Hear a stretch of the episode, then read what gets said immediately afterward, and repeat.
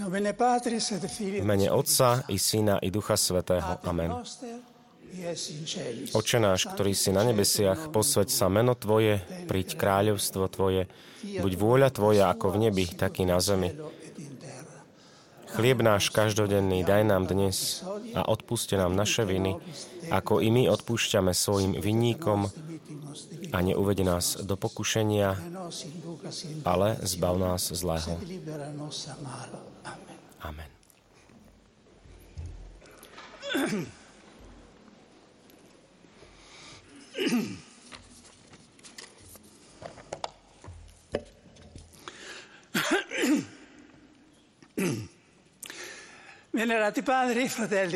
Ctihodní otcovia, bratia a sestry, na začiatku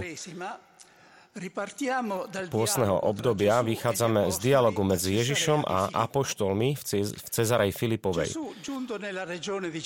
Keď potom Ježiš prišiel do okolia Cezarej Filipovej, pýtal sa svojich učeníkov, za koho pokladajú ľudia syna človeka? Oni vraveli, jedni za Jana Krstiteľa, iní za Eliáša a iní za Jeremiáša alebo za jedného z prorokov. A za koho ma pokladáte vy? Opýtal sa ich. Odpovedal Šimon Peter, ty si Mesiáš, syn živého Boha. Celého dialogu nás v tejto chvíli zaujíma len a výlučne Ježišova druhá otázka. Za koho ma pokladáte vy? Neberieme ju však v tom zmysle, ako sa táto otázka zvyčajne chápe, teda ako by Ježiša zaujímalo, čo si o ňom myslí církev, alebo čo nám o ňom hovoria naše teologické štúdia. Nie. Túto otázku chápame tak, ako sa má chápať každé slovo, ktoré vychádza z Ježišových úst, teda ako adresované tu a teraz poslucháčovi, individuálne, osobne. Pri tomto skúmaní nám pomôže evangelista Ján. V jeho evaneliu nájdeme celý rad Ježišových výrokov, známych ako ego eimi, ja som, ktorými odhaľuje, čo si myslí on sám o sebe, keď hovorí ja som chlieb života. Ja som svetlo sveta. A tak ďalej. Preberieme si 5 týchto seba zjavení a za každým si položíme otázku, či je pre nás naozaj Ježiš tým, čím hovorí, že je. A ako ho môžeme urobiť ešte viac takým. Bude to chvíľa, ktorú treba prežiť osobitným spôsobom. Nie s pohľadom na zovňajšok, na problémy sveta a samotnej cirkvi, ako je to nutné robiť v iných kontextoch, ale s introspektívnym pohľadom. Čiže je to vnútorný a odosobnený moment, a teda celkovo egoisticky? Ani zďaleka. Je to evangelizácia slúžiaca pre evangelizáciu. Naplnenie sa Ježišom, aby sme o ňom hovorili z prekypujúcej lásky. Ako to kazateľom odporúčali prvé konštitúcie môjho kapucinského rádu.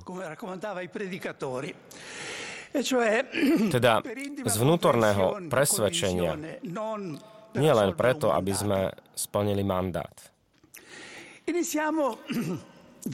Začnime prvým z týchto Ježišových ja som, s ktorým sa stretávame vo 4. evaníliu v 6. kapitole. Ja som chlieb života. Najprv si vypočujme tú časť úrivku, ktorá nás bezprostredne zaujíma. Povedali mu, Aké znamenie urobíš, aby sme videli a uverili ti?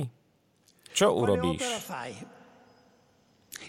Naši otcovia jedli na pušti mannu, ako je napísané, dal im jesť chlieb z neba. Ježiš im odvetil, Veru, veru hovorím vám, nie Mojžiš vám dal chlieb z neba, ale môj Otec vám dáva pravý chlieb z neba.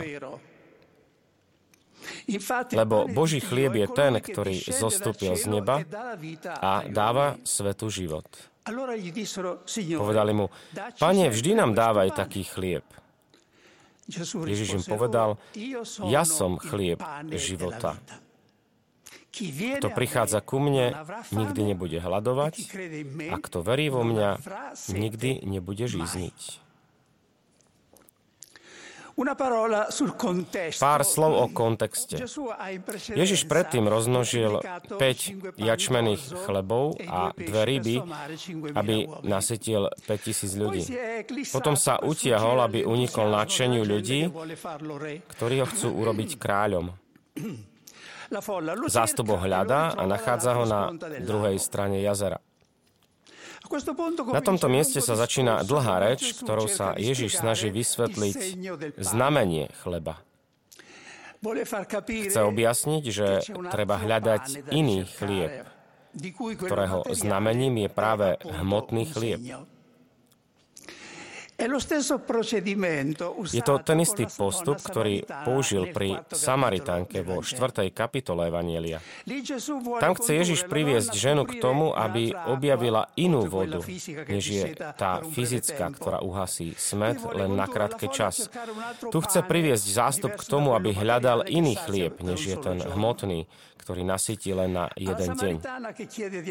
Samaritánke, ktorá si žiada tajomnú vodu a čaká na príchod Mesiáša, aby ju získala, Ježiš odpovedá, to som ja, čo sa rozprávam s tebou.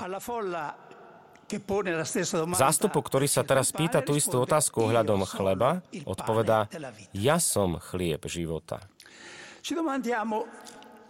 Pýtame sa, ako a kde sa používa tento chlieb života? Cirkevní otcovia odpovedali na dvoch miestach alebo dvoma spôsobmi. Vo sviatosti a v Božom slove, teda v Eucharistii a v písme. Je pravda, že sa na to kladli rôzne dôrazy. Niektorí ako Origenes a spomedzi západných Ambrose trvali viac na Božom slove, tento chlieb, ktorý Ježiš láme, píše svätý Ambros, keď komentuje rozmnoženie chlebov, tento chlieb, ktorý Ježiš láme, mysticky znamená Božie slovo, ktoré sa rozdávaním zväčšuje. Dal nám svoje slova ako chleby, ktoré sa rozmnožujú v našich ústach, keď ich zakúšame. Iní, ako napríklad Cyril Aleksandrijský, zdôrazňujú eucharistický výklad. Nikto z nich však nemal v úmysle hovoriť o jednom spôsobe s vylúčením toho druhého. Hovorí sa o slove a Eucharistii ako o dvoch stoloch, ktoré pripravil Kristus. V knihe Nasledovanie Krista čítame tento krásny text. Uznávam, že potrebujem dve veci. Pokrm a svetlo. Preto si dal mne slabému svoje sveté telo na posilnenie duše i tela a svoje slovo za svetlo pre moje nohy. Bez týchto dvoch darov by som nemohol dobre žiť, lebo Božie slovo je svetlo mojej duše a tvoja sviatosť je chlieb života. Možno ich nazvať i dvoma stolmi postavenými na dvoch stranách pokladnice tvojej svetej cirkvi.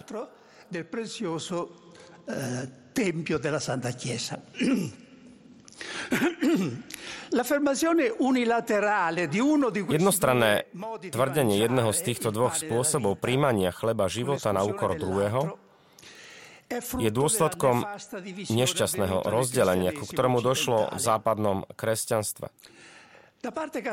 Na katolickej strane eucharistický výklad natoľko prevládol, že 6. kapitola Jánovho Evanielia sa stala takmer ekvivalentom správy o ustanovení Eucharistie.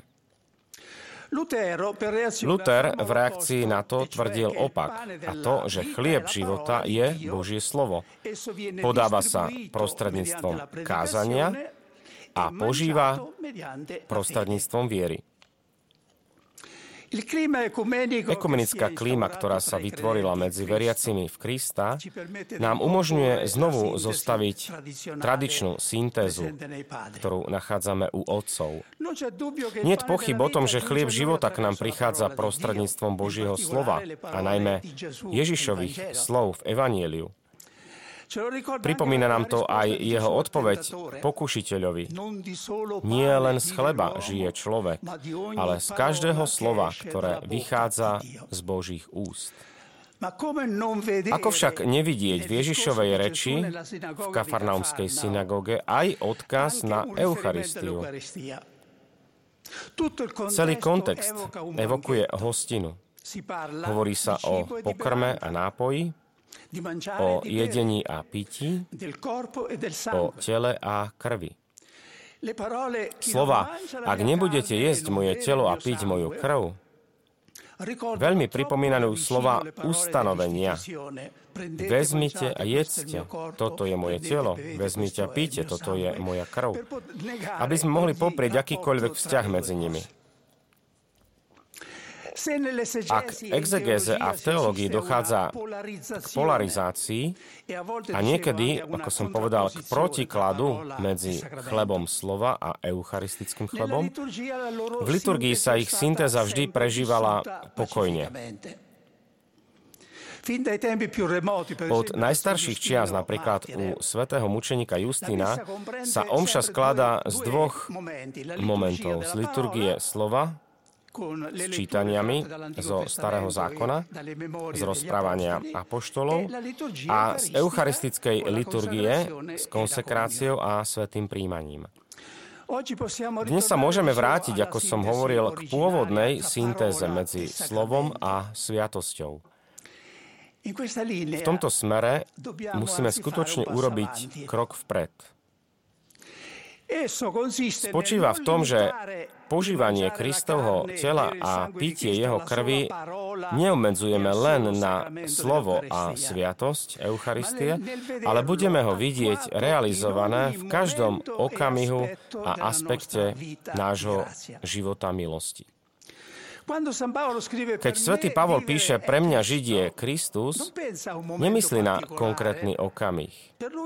Kristus je pre neho skutočne vo všetkých spôsoboch jeho prítomnosti chlebom života. Človek ho príjma s vierou, nádejou a láskou v modlitbe a vo všetkom. Aj v utrpení.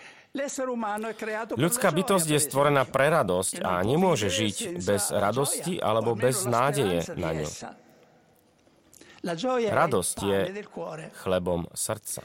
E a pravú radosť hľadá aj apoštol a nabada svojich, nabada aj nás, aby sme hľadali v Ježišovi. Ježišovi Kristovi. Gaudete in Domino semper, iterum dico gaudete. Ustavične sa radujte v pánovi. Opakujem, radujte sa. Ježiš je chlebom väčšného života nielen preto, čo dáva, ale aj a predovšetkým preto, čím je. Slovo a sviatosť sú prostriedkami. Žiť z Neho a v ňom je cieľom. Ako mňa poslal živý Otec a ja žijem z Otca, aj ten, čo mňa je, bude žiť zo mňa. V hymne Adoro te devote, klaniam sa ti vrúcne, ktorý je už po staročia, ktorý už po staročia živí katolickú zbožnosť a eucharistickú adoráciu, sa nachádza strofa, ktorá je parafrázou týchto Ježišových slov. Originály, ktorý si mnohí z nás, kňazi, určite dobre pamätajú, znie takto. O memoriale mortis domini, panis vivus vitam prestans homini, presta me menti de te vivere, et te illi semper dulce sapere. Mohli by sme v našej reči preložiť o pamiatka smrti Krista Ježiša, Chlieb náš, živý, sladkosť Sveta Najvyššia. Daj nech duch môj vždy len Tebou sa živí, po sladkosti Tvojej vždy je dychtivý. Celá Ježišova reč teda smeruje objasneniu toho, čo je život, ktorý dáva. Nie život tela, ale život ducha, väčší život. Nie v tomto duchu by som však chcel pokračovať vo svojich úvahách počas zo pár minút, ktoré mi zostávajú. V súvislosti s Evangelium je vždy potrebné vykonať dve operácie, pričom treba prísne dodržiavať ich poradie. Najprv osvojenie, potom napodobňovanie. Doteraz sme si chlieb života privlastňovali prostredníctvom viery a robíme tak pri každom svetom príjmaní. Teraz ide o to, aby sme sa pozreli na to, ako ich uviesť do praxe v našom živote. Na to si položíme jednoduchú otázku. Ako sa On, Ježiš, stal pre nás chlebom života? On sám nám dal odpoveď, a to práve v Jánovom evanieliu. Veru, veru, hovorím vám, ak pšeničné zrno nepadne do zeme a neodumrie, ostane samo. Ale ak odumrie, prinesie veľkú úrodu. Dobre vieme, na čo narážajú obrazy padania zrna do zeme a odumierania. Je v nich obsiahnutý celý príbeh umúčenia. Musíme sa pokúsiť pochopiť, čo tieto obrazy znamenajú pre nás. Ježiš totiž obrazom pšeničného zrna nenaznačuje len svoj osobný údel, ale osud každého svojho pravého učeníka. Nemožno počúvať slovo, ktoré adresoval biskup Ignác Antiochísky rímskej cirkvi bez toho, aby sme neboli dojatí a udivení, keď vidíme, čo je Kristova milosť schopná urobiť s ľudským stvorením. Takto písal svätý Ignác Antiochísky Antiochísky.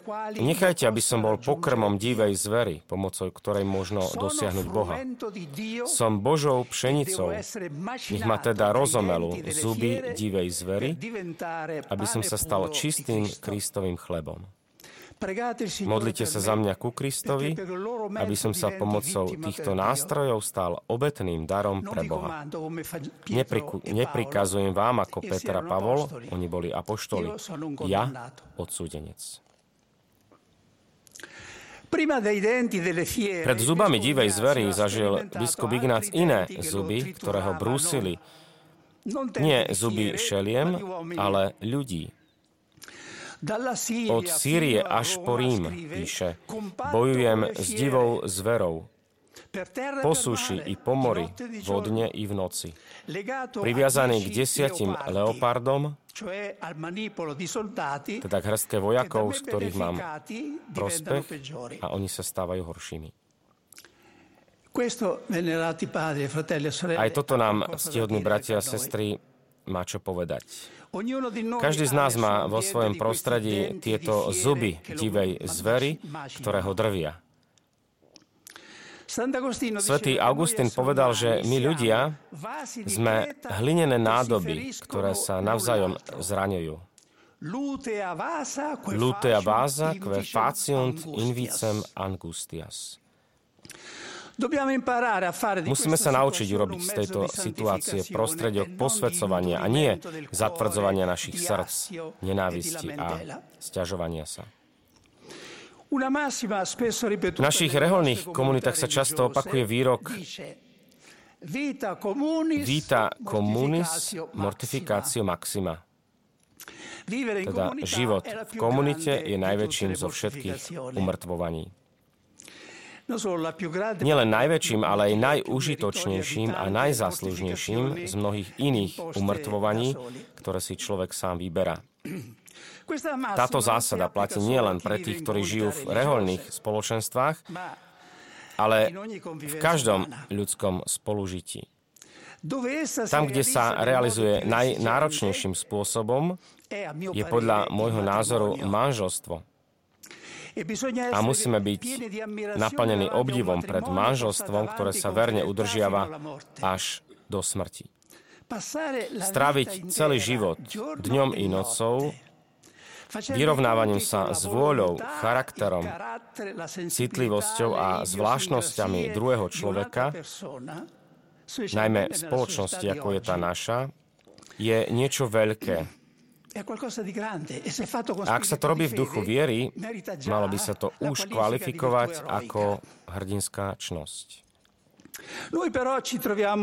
My sme tu však v kontexte kúrie, ktorá nie je reholným alebo manželským spoločenstvom, ale spoločenstvom služby a cirkevnej práce. Je tu veľa príležitostí, ktoré netreba premárniť, ak sa aj my chceme stať rozomletou Božou múkou. A každý musí identifikovať a posvetiť tú, ktorá sa mu ponúka na jeho mieste služby. Spomeniem len jednu alebo dve, ktoré sú podľa mňa platné pre každého. Jednou z príležitostí je prijať protirečenie. Prestať sa ospravedlňovať a chcieť mať vždy pravdu, keď si to dôležitosť veci nevyžaduje.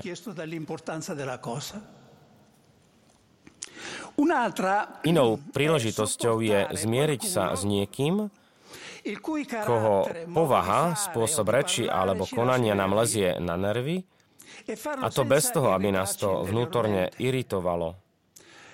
Skôr s myšlienkou, že aj my sme možno pre niekoho takým človekom.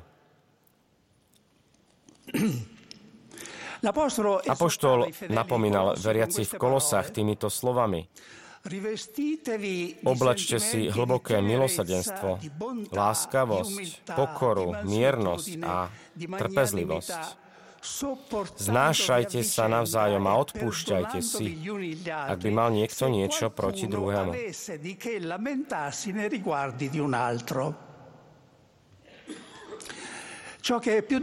To, čo je v nás najťažšie rozdrviť, nie je telo, ale duch. To je sebaláska a pícha, a tieto malé cvičenia na to skvele slúžia.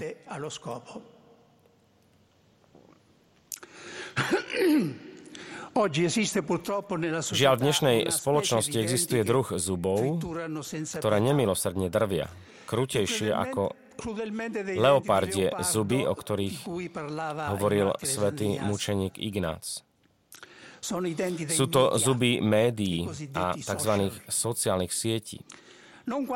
Nie vtedy, keď poukazujú na deformácie spoločnosti alebo církvy, v tom si zaslúžia všetkú úctu a rešpekt, ale vtedy, keď sa z predpojatosti obrátia proti niekomu len preto, že nepatrí na ich stranu, so zlým úmyslom, s deštruktívnym zámerom a nie tým konštruktívnym. Chudák ten, kto dnes skončí v takomto mlinčeku na meso, či už je to laik alebo duchovný. V takom prípade je legitímne a správne predniesť svoj prípad na príslušných fórach. Ak to nie je možné, alebo sa ukazuje, že je to zbytočné, Veriacemu neostáva nič iné, len sa zjednotiť s Kristom, bičovaným, trním korunovaným a opľúvaným. V liste Hebrejom čítame toto povzbudenie prvým kresťanom, ktoré môže pomôcť v podobných prípadoch. Myslíte na toho, ktorý zniesol také protirečenie hriešnikov, aby ste neochabovali a neklesali na duchu.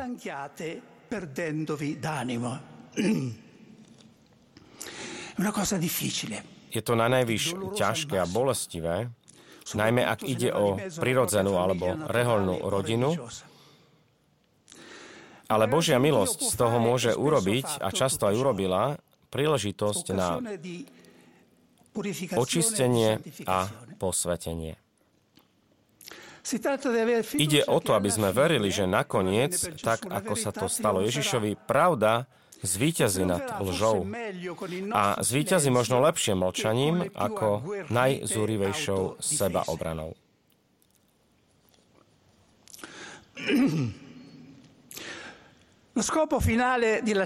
Konečný cieľ nechať sa rozomlieť však nie je asketickej povahy, ale mystickej.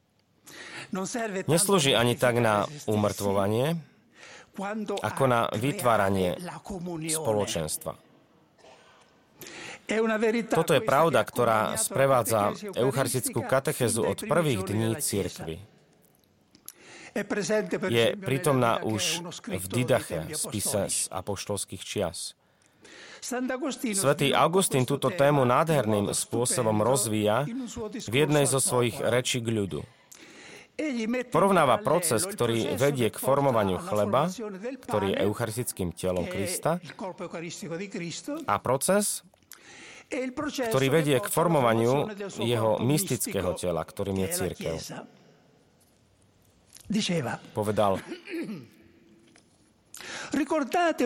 Spomente si na chvíľu, čo bolo kedysi, keď bolo ešte na poli toto stvorenie, ktorým je obilie. Zo zeme vyklíčilo, dážď ho živil, potom prišla práca človeka, ktorý ho priniesol na humno, vymlátil, preosial a uložil do sípok. Odtiaľ ho vyniesol, aby ho zomlel a upiekol a tak sa z neho napokon stal chlieb. A teraz si spomente na seba. Neboli ste stvorení, boli ste prinesení na pánovo humno, boli ste vymlátení. Keď ste dali svoje mena na krst, začali ste sa mlieť pôstom a exorcizmom. Potom ste konečne prišli k vode, boli ste miesení a stali ste sa jedno. Keď prišiel oheň Ducha Svetého, boli ste upečení a stali ste sa pánovým chlebom. To je to, čo ste dostali. Ako teda vidíte, že pripravený chlieb je jeden, tak aj vy buďte jedno. Milujte sa navzájom, zachovávajte tú istú vieru, tú istú nádej a nerozdielnú lásku. Medzi dvoma telami, eucharistickým telom a mystickým telom cirkvy, existuje nielen podobnosť, ale aj závislosť. Práve vďaka veľkonočnému tajomstvu Krista, ktorý pôsobí v Eucharistii, môžeme nájsť silu, aby sme sa deň čo deň nechali zomlieť v malých, ale niekedy aj v tých veľkých okolnostiach života.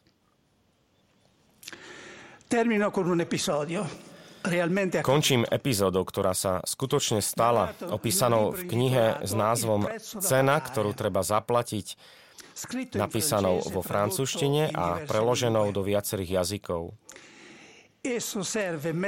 Lepšie ako dlhé reči poslúži na uvedomenie si sily, obsiahnutej v Ježišovom slávnostnom vyhlásení Ja som v Evangeliu, a najmä v tom, ktoré som komentoval v tejto prvej meditácii. Ja som chlieb života.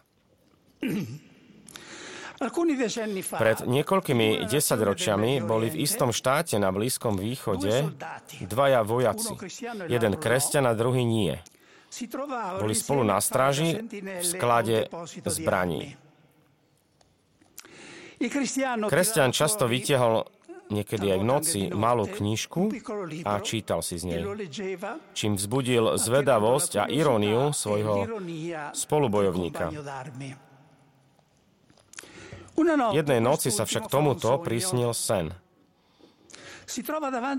Ocita sa pred potokom, ktorý však nedokáže prekročiť. Vidí postavu zahalenú svetlom, ktorá mu hovorí, aby si ním mohol prejsť, potrebuješ chlieb života. Hlboko pod dojmom tohto sna, ráno, nevediac prečo, žiada, ba priam núti svojho spoločníka, aby mu dal tú svoju tajomnú knižku. Boli to samozrejme evanielia. Otvorí ju a padne mu do rúk Jánovo evanielium. Jeho kresťanský priateľ mu radí, aby začal Matúšovým, ktoré je ľahšie pochopiteľné. On však nevediac prečo trvá na svojom. Číta ho celé jedným dýchom, až sa dostane k šiestej kapitole. Tu je však dobré počúvať priamo jeho rozprávanie.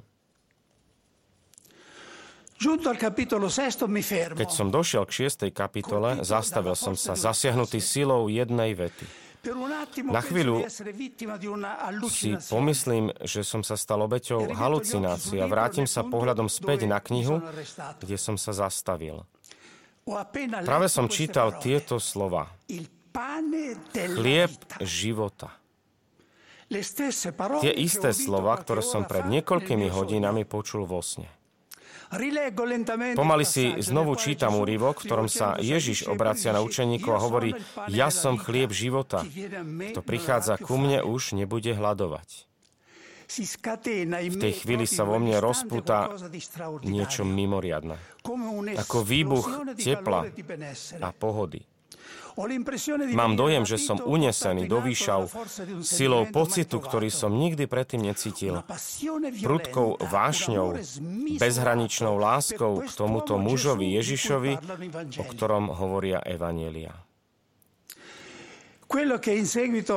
To, čo musel tento človek následne vytrpieť pre svoju vieru, potvrdzuje pravosť jeho skúsenosti. Božie slovo nepôsobí vždy takýmto výbušným spôsobom, ale tento príklad, opakujem, nám ukazuje, aká božská moc je obsiahnutá v Kristových slávnostných výrokoch. Ja som, ktoré s Božou milosťou budeme komentovať v tomto pôstnom období. V mene Otca i Syna i Ducha Svetého. Amen.